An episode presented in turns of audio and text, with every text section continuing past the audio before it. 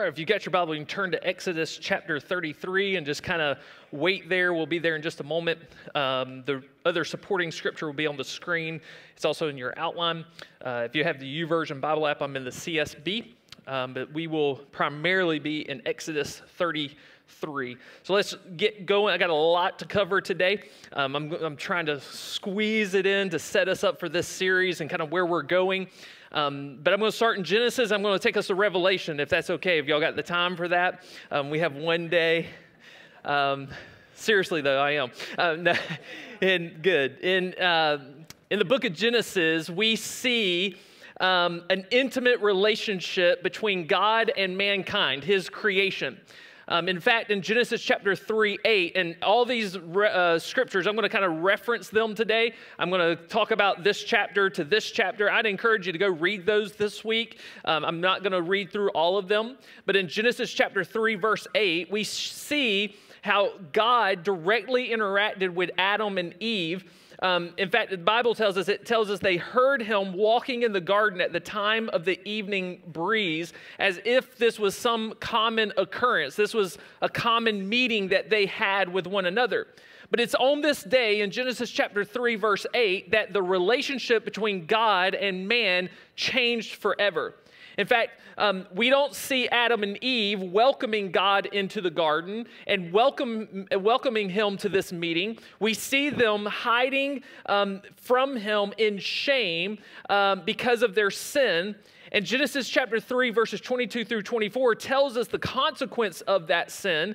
And that's what it says here. It says, The Lord God said, Since the man has become like one of us, knowing good and evil, he must not reach out, take from the tree of life, eat, and live forever. So the Lord God sent him away from the Garden of Eden to work the ground from which he was taken he was uh, he, he drove the man out and stationed the cherubim and the flaming whirling sword east of the garden of eden to guard the way to the tree of life. If you look into the new testament you will see in colossians chapter 1 that the scripture tells us man's sin separated him from god but it also made him and made all of us enemies of god and so if we fast forward, you know, Genesis 3 shows us that picture of sin. It shows us that it separated us from God. It interrupted that relationship. It changed the way that mankind could interact with God. But then fast forward to Revelations 21, and we see that man's relationship with God has been reconciled like in the garden. And John writes this about the new heaven and the new earth and what that will look like. In verse 3, it says, Look, God's dwelling is with humanity, and he will, he will live with them. They will be his peoples, and God himself will be with them and will be their God. So we've all experienced this the, darkness and the hopelessness of Genesis 3. In fact, some of you might be experiencing that in your life right now. You might be going through that type of experience. But we see a future hope for God's people where the old passes away, where the scripture says that death and grief, crying and pain will be no more. And so between Genesis 3 and Genesis 21, a lot happens. We're not going to go through it all, but a lot happens. We see the consequence of Genesis 3. We see the consequence of that sin. But something has to happen between Genesis chapter 3 to get us to Revelations 21. But today we're going to see that separation between God and man because of sin. We're going to see the, the consequences that were placed there between the two. After 400 years of slavery in Egypt, God sent Moses to lead his people out of the grip of Pharaoh and out of that bondage. God continuously saved them and provided for their needs. He, he leads them up to the Red Sea and he immediately um, delivers them by parting the Red Sea. He provides food for them and water. He provides water from a rock. He provides um, manna from the sky. He, he, he continuously provides for them, continuously leads them. And regardless of what God did, the Israelites, much like us, uh, are very quick to forget. They're, they're very quick to forget the blessings of God. They're very quick to forget the delivery um, that God had given to them out of slavery after 400 years. They're quick to overlook the things of God's favor and blessing on their life, and they only can find reasons to um, complain and to argue, to gripe. They blame God at one point, and we've looked at that passage of Scripture before. They accuse Him of delivering them just to kill them because they were hungry and He had not provided food in their timing. And so they start accusing God of delivering them out of slavery just to kill them. And so in Exodus 19, the Lord has come down to Mount Sinai in a cloud, and he summons Moses to meet with him up on Mount Sinai. In verse 21 and 22, this is what the Lord says. Once again, this is we're looking at the consequence of sin in separating that relationship between God and man. And this is what the Lord directed Moses, according to 21 and 22. Go down and warn the people not to break through to see the Lord Otherwise, many of them will die. Even the priests who come near the Lord must consecrate themselves, or the Lord will break out in anger against them. This is the Genesis 3 world created by man's sin. Sinful people cannot be in God's presence. They cannot see him face to face. Even the priest who had been called and set apart would have to consecrate themselves before coming into God's presence, or they would be killed. They would die. And so, this is the world that has been created because of sin. And God's so serious about this, at the end of that chapter in Exodus 19, he tells Moses to warn the people again. He says, The priest and the people must not break through to come up to the Lord, or he will break out in anger against them. Here, we are made in the image and the likeness of God. We, have been created in His image for the purpose of worshiping Him and living for His glory. We're incomplete without God. Our lives are incomplete. That's what was broken in sin. Our relationship with God, how complete we were in Him. In fact, the Bible tells us in Acts chapter 17 there was a group of people, the Athenian people, and how they worshiped all of these gods, and they still knew that there was something out there greater than the, the false gods and the false idols that they were worshiping because it was incomplete to them. It was not fully satisfying to them just to worship, because yes, we were created to worship, but we were created to worship God. And in the pursuit of worshiping God, we found all these other things to worship celebrities, success, relationships, pleasure, all of these things we find ourselves worshiping, and yet it is incomplete. It does not completely satisfy us.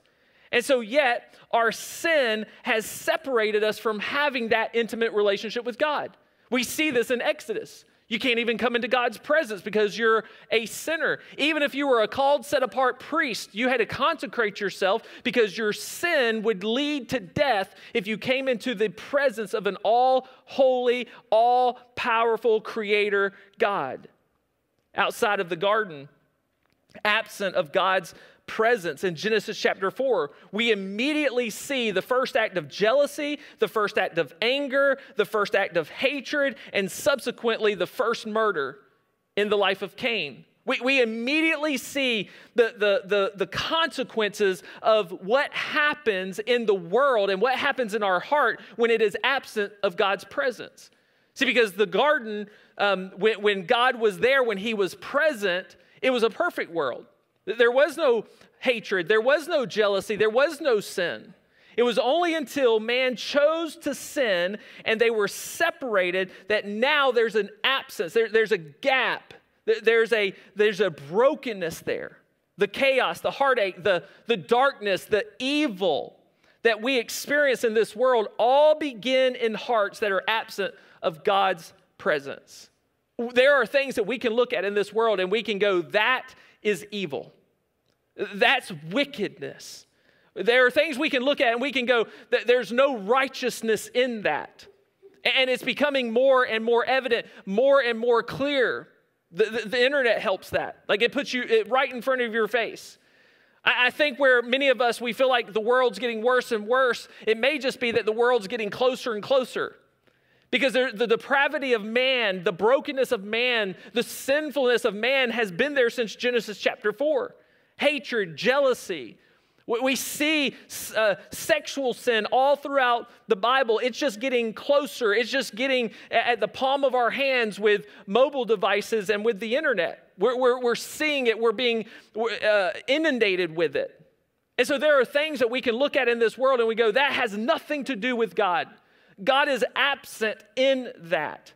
And all of that evil, all of that darkness, all of that chaos is the result of lacking the presence of God.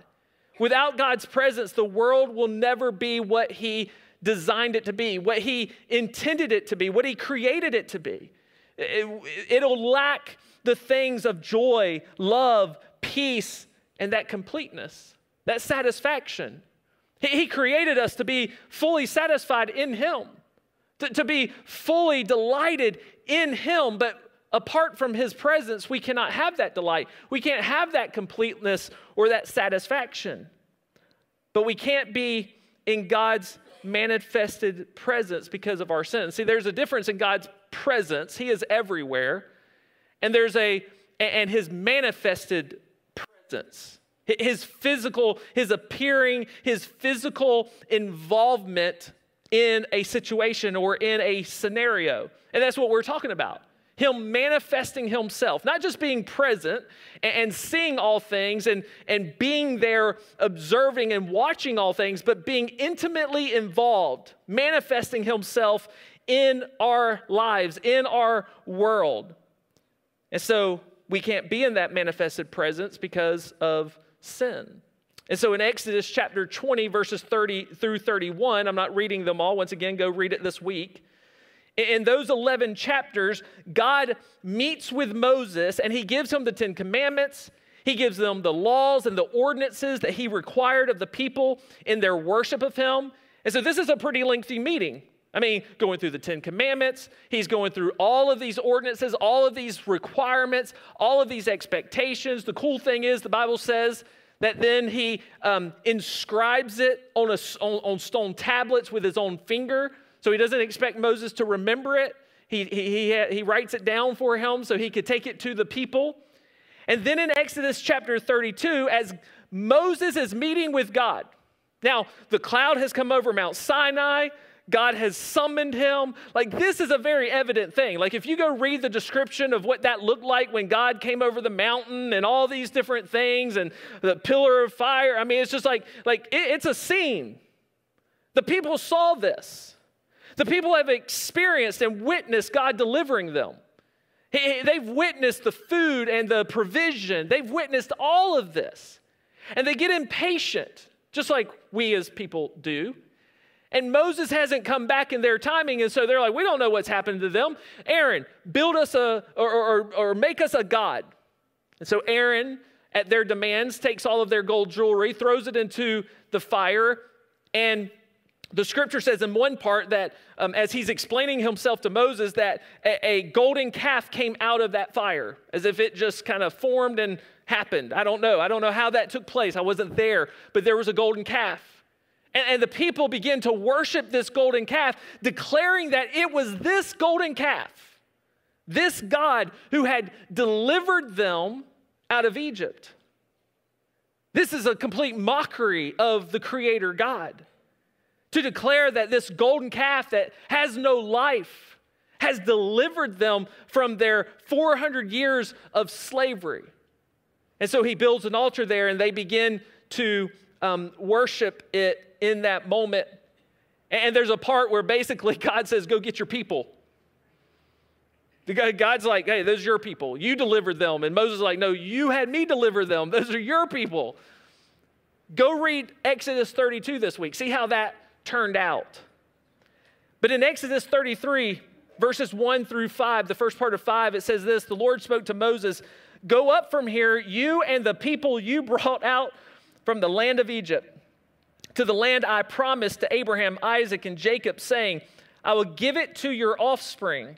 I will send an angel ahead of you and will drive out the Canaanites, Amorites, Hittites, Perizzites, Hivites, and Jebusites. Go up to a land flowing with milk and honey. But I will not go up with you because you are a stiff necked people. Otherwise, I might destroy you on the way. When the people heard this bad news, they mourned and didn't put on their jewelry, for they had burned it in the fire and made a calf. For the Lord said to Moses, Tell the Israelites, you are a stiff necked people. If I went up with you for a single moment, I would destroy you. So God instructs Moses to lead the people to the promised land, but he says, I'm not going to go with you because the people are stiff necked people. In fact, this is about the third time he's referred to them as being a stiff necked people. You're, you're, you're, you're ignorant, you're foolish, you're participating in foolish sins, you're rebel, rebelling. He's like, because if I did go with you, I would end up destroying them. Because his presence can't be in the midst of sin. And um, and, and then he's not going to tolerate this kind of sin. This is on the tail end of them building a golden calf. The good news is um, that those people who would not serve the Lord ha- had been dealt with. They, they were killed off in uh, Exodus chapter 32. That's why I say go read it and see how that turned out for them. So, so this is now a group of people who have consecrated themselves essentially. They've committed to following after the Lord. Yet the Lord is saying, Look, I, am not going to go with you because you're a stiff necked people. I might end up destroying you. And so God has instructed this to Moses, and he's refused to go. And, and the people mourn, the Bible says. They, they, they're not putting on their jewelry, they're not doing what they normally would do because God wouldn't be with them. That's how important it was to have the presence of God with them. That they've got to go into this enemy territory. They're going into an unknown land. They want the presence of God to go with them. And because God said he wouldn't go, they have, they're now mourning. That's how important his presence was. I remember one day visiting with my parents in Kentucky. In fact, I told y'all the story last week about how I was attacked by my father in law, and then Nikki and I kind of separated for a week. Well, I went up to Kentucky where my parents lived, and, and while I was up there for that week, we took my siblings to a neighboring um, mountain town and uh, my younger siblings, and we went to one of those fun centers that had the go karts, like we used to have here at you know Adventure Crossing, and and so the carts, those kind of like a mountain town, they, they weren't really well maintained. It was a smaller kind of area, so they didn't st- mine didn't steer very well. Um, I don't know if you've ever had one of those. Um, and so um, we, we decide to go racing the go karts. And there's a rule when you race go karts, if you've ever been on one of those tracks, and you're not supposed to hit one another. Like, it's impossible not to bump every once in a while, but they don't want you hitting hard because they don't want somebody to get hurt.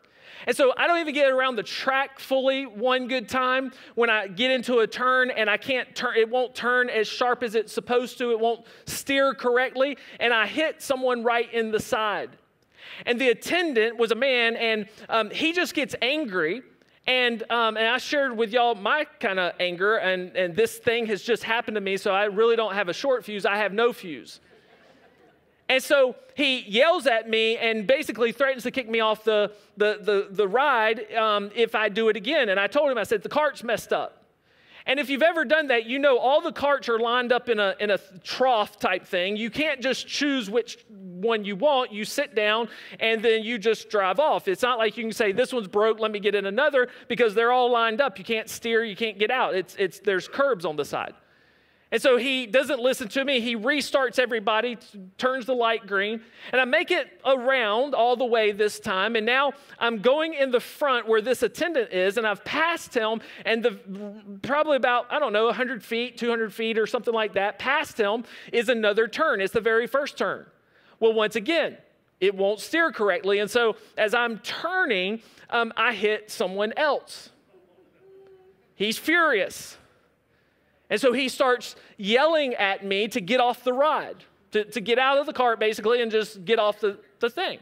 And once again, I'm trying to explain to him, he doesn't want to hear it, and he's telling me to get off or he's going to make me get off.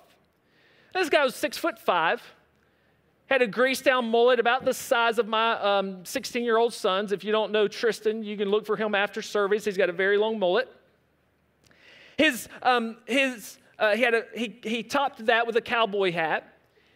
His Western shirt was tucked into his tighter jeans, and um, he capped that with a rodeo style belt buckle. And as I'm trying to explain myself to him with a very short fuse, because injustice had already been done to me. You're not going to serve injustice to me again. Um, uh, he starts making his way towards me very aggressively.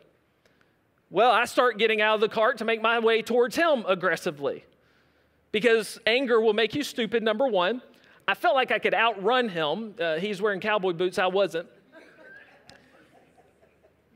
But he's a monster of a man. And as I'm making my way towards him, I can be bold because standing behind him is another monster of a man, my dad. And he was much closer to him than I was, and that he was to me. And I could be bold and I could be courageous because I knew as long as my dad was present, he ain't letting nothing happen to me. And two on one, along with my brother, that's three on one, that's a winnable fight. The, the presence of my dad changed everything. See, God's presence changes everything. And so it mattered greatly to the Israelites because they knew exactly what his presence meant. They might have complained and they might have argued and they might have griped, but they knew when God's presence was there, they were delivered out of slavery. They knew when God was there that the Red Sea was parted and they were delivered. They knew when God was there that He would provide for them manna from heaven and raw, uh, water from a rock. They knew that God's presence mattered and it mattered greatly. Yet, sin separates us from that presence. Sin, it could be a big six foot five guy who looks like he served some time, very strong but when you see God's presence, there's nothing more that you, that, that, that you want than to have it because you know how important it is. And so, verse 7 through 11 goes on and says, Now Moses took a tent and pitched it outside the camp at a distance from the camp. He called it the tent of meeting. Anyone who wanted to consult the Lord would go to the tent of meeting that was outside the camp. Whenever Moses went out to the tent, all the people would stand up each one at the door of his tent, and they would watch Moses until he entered the tent. When Moses entered the tent, the pillar of cloud would come down and remain at the entrance to the tent, and the Lord would speak with Moses. As all the people saw the pillar of cloud remaining at the entrance to the tent, they would stand up, then bow in worship, each one at the door of his tent. You bet they were worshiping. This cloud comes down, and, and from it the Lord is speaking to Moses, I think we would all, if we were in that moment, be worshiping the Lord of the uh, that that is present in this cloud. Verse 11 goes on, the Lord would speak with Moses face to face, just as a man speaks with his friend. Then Moses would return to the camp. His assistant, the young man Joshua, son of Nun, would not leave the inside of the tent. So Moses creates this tent of meeting where people could consult with the Lord. But think about that in comparison to um, Adam and Eve and the relationship that they had with God. They got to walk with Him and commune with Him and, meet with Him in the evening breeze, face to face, uninterrupted in this intimate personal relationship. And now, because of sin, the, the best that mankind can do is come into this special tent that was actually designed and, and ordained by God Himself so that they can, um, through a priest and among a priest, um, uh, consult with the Lord. So there's no more intimate relationship here. It's more of transactional. It's more of like, hey, you know, this is God, but but you know, I've got to confess my sin. I've got to go through this priest. I got to do all these different things and go through these rituals. It's very impersonal. There's no really intimate relationship in this. This is the cause of sin. It's the cause of sin in every one of our lives. It separates us from our Creator God. It, it separates us from having His presence, which is so important to us. It, it breaks fellowship among us and the God who created us. And that's what this picture is. You, you can go into the tent, you can consult with Him, but that's it. And so here in Exodus Uh, 33, verses 12 through 13, it says, Moses said to the Lord, Look, you have told me, lead this people up, but you have not let me know whom you will send with me. You said, I know you by name, and you have also found favor with me. Moses has this intimate relationship with him. Verse 13 says, Now if I, now, if I have indeed found favor with you, please teach me your ways, and I will know you, so that I may find favor with you. Now consider that this nation is your people. Before Moses leads the people to the promised land, he, Moses wants to know who God's going to send with him. Because earlier he said, I'll send an angel ahead of you and they, uh, he will help you win the, the battle. He will help you win the, the victory over these enemies. But that's not good enough for Moses. The, angel is not the presence of the Lord. An angel is not the same as having God go with you, God being among you. He wants God. And so he consults him and he reminds him of his own words and he says, You told me, God, that you know me intimately that you know me by name, and that I have um, somehow uh, gained favor with you. And now it's because of this favor that he is now kind of leveraging that, and he's reminding God of his words. He's saying, If I have found favor with you, teach me your ways. I want to know your ways before I have to lead these people. I want to know all that I can know from you, because if you're not going to be with me, then I want to at least know your ways. I want to have your favor go with me. He says, if I, have, if, I, if I truly have favor with you, teach me your ways so I can know you more. But also remember, these are your own people. He's reminding God, these are your chosen people. Don't abandon them, don't leave them behind. Go with us. And then, verse 14, it says, And he, speaking about God, replied, The Lord, my presence will go with you, and I will give you rest. The Lord tells Moses that his presence will go with him, and in that presence, he will have rest. See, the presence of the Lord is everything. It is what gives us rest, it is what gives us that satisfaction and that completeness. See, God is a God of his promises. Moses is only just reminding him of those promises. He's, he's appealing to him based on his promises and based on the fact that he has chosen these people. And that's what I love about our relationship with God is that when he chooses us in Christ Jesus, he, his presence is very present in our life. He, he does get a, give us satisfaction. He does give us life. He does give us contentment. But he also goes with us wherever we go. He is with us. He gives us rest, just as he did with Moses. But verse 15 goes on and says, If your presence does not go, Moses responded to him, don't make us go up from here. How will it be known that I and your people have found favor with you unless you go with us? I and your people will be distinguished by this from all of the other people on the face of the earth. The Lord answered Moses, I will do this very thing you have asked, for you have found favor with me, and I know you by name. Moses did not want to go into the world among their enemies without God's presence. His presence is what distinguished them from every other nation and every other people. It was his uh, presence that gave them favor among the other nations. And I love this. I, I love this picture because Moses did not want to go into the world without the presence of God. I think for us as followers of Jesus, that's how we should approach every day of our life. I do not even want to start the day. I don't even want to go into the world. I don't even want to go into the office place. I don't want to go into the classroom unless, God, I know that you are present with me. I'm going to yield myself to you. I'm going to let you be evident in me because that presence of God in his people is what sets us apart from the rest of the world. That's why we can look at the world and we can go, that is evil, that is unrighteousness, that is wicked, that is not of God, because the, the, the presence of God in our life sets us apart from the rest of the world. That's why people should be able to look at us if the presence of God is with us and they should see that we are different.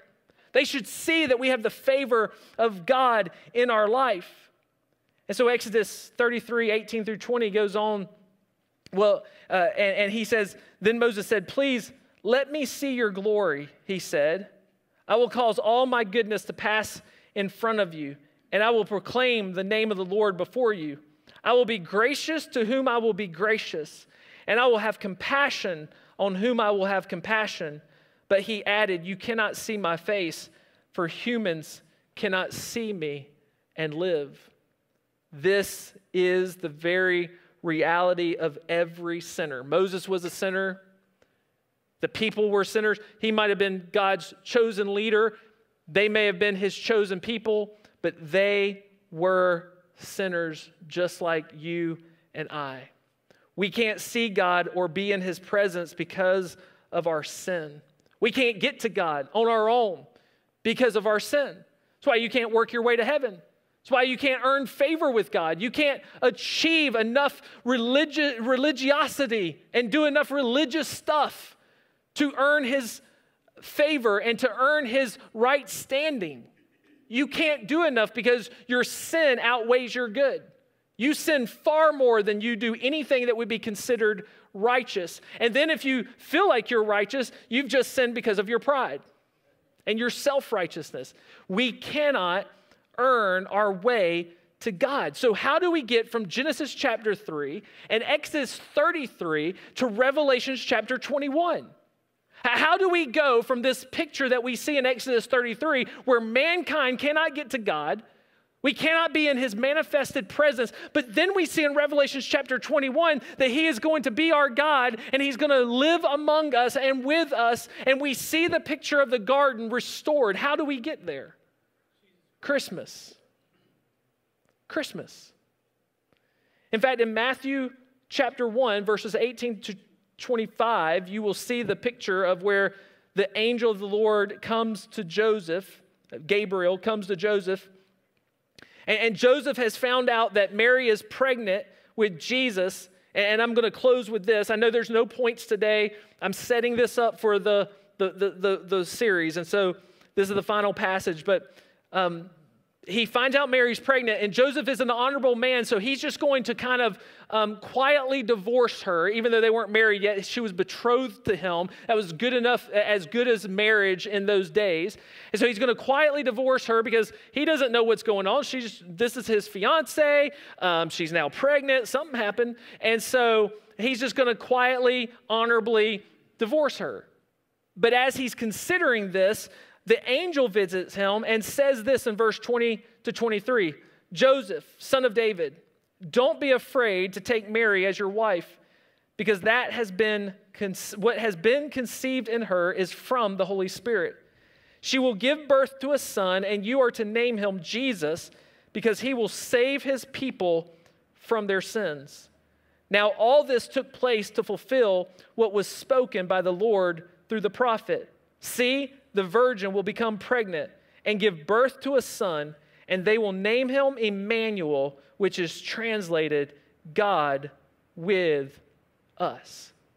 Where man cannot get to God in our own religiosity, our own good deeds, our own efforts, God, the Son of God, took on flesh and came to us in the person of Jesus Emmanuel, God with us, so that he could save us from our sins. He could redeem us and reconcile us back into that intimate relationship with our Creator, as we see in Revelations 21. The, the, the people who are with God and that God is among in Revelations 21 is us. It is His people. It is, it is those who are in Christ Jesus. Because the Son of God took on flesh and came to us, we benefit. And we benefit in many different ways. We benefit not only in salvation and the forgiveness of sins, but we benefit in the fact that the Holy Spirit is present in our life, indwells us, and lives within us. God Himself, through the Holy Spirit, indwells us lives within us. That's why the Bible says that um, we stand before Him holy, blameless, without a single fault, because what Jesus did, He that knew no sin became sin so that you and I could become the righteousness of Christ. When you're in Christ, He no longer sees you as that sinner. He no longer sees you as Moses in that moment. He no longer sees you as the children of Israel in that moment. He now sees you as His own Son, Jesus. He, there's been a great exchange. Your unrighteousness for His righteousness. You now have the very presence of God not in front of you, but inside of you. Not among you, but with you, inside of you, wherever you go. That is the beauty of Christmas. Is the fact that it's not that we have to still somehow get to God. We don't have to go through a pastor, a priest. We don't have to get it all right spiritually. We don't have to know all the Bible. We don't have to do any of those things. We place our faith and our trust in Christ and what He did on our behalf so that now we are in Him. We are secure in Him, and now He is secure in us through the Holy Spirit. And so now it's not like, okay, um, if I see God face to face, Jesus said, if you have seen me, you've seen the Father. He put on flesh so that we could see the Father, so that we can know Him and we could be in Him and we could have that relationship. And so make this series a priority because we're going to talk about the benefits that have come to us because we're now in Christ. The first one that today that we have to see as I close is simply this that you can know him intimately and have his very presence in your life by placing your faith in what a sinless Jesus did on the cross for you to pay the payment for your sins that you could not pay on your own. That you could not, you were the stiff necked people. And sometimes we're still stiff necked people. But yet we can be in Christ and we can have his forgiveness and his redemption. And you can be in his presence because his presence changes everything. We need it every day of our lives. And you can have it, not just around you, but inside of you. So today, as I get ready to close in prayer, I would encourage you today, maybe the Spirit is speaking to you and you've never come to that place. Maybe you've played religion and you, have played going to church and, and, and making sure you take check all the right boxes and take all the right steps, but you've never really trusted in Christ and Christ alone for your salvation. You've never placed your faith in Him. And you know the presence of God is nowhere near you.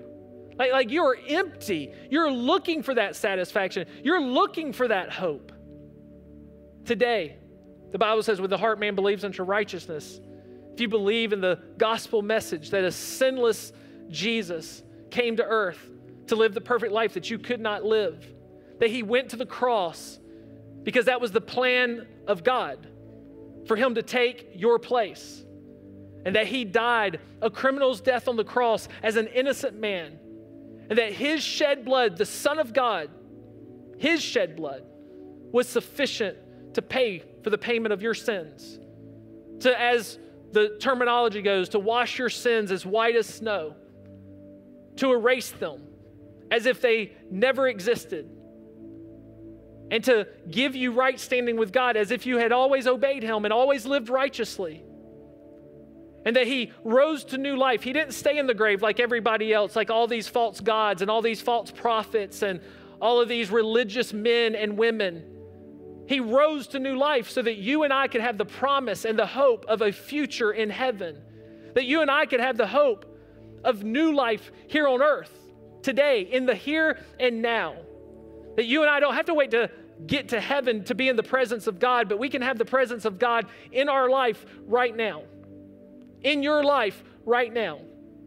When you go through the difficulties, when you go through the darkness, when you face the evil, when you face the difficulty, that you can have the very God who the Israelites mourned the fact that he was not going to go with them as, he, as they faced their enemies. You can have that God living inside of you to face every trial, every difficulty that this life brings by having faith that Christ did that on your behalf. The Bible says, with the heart you believe that, and with the mouth confession is made.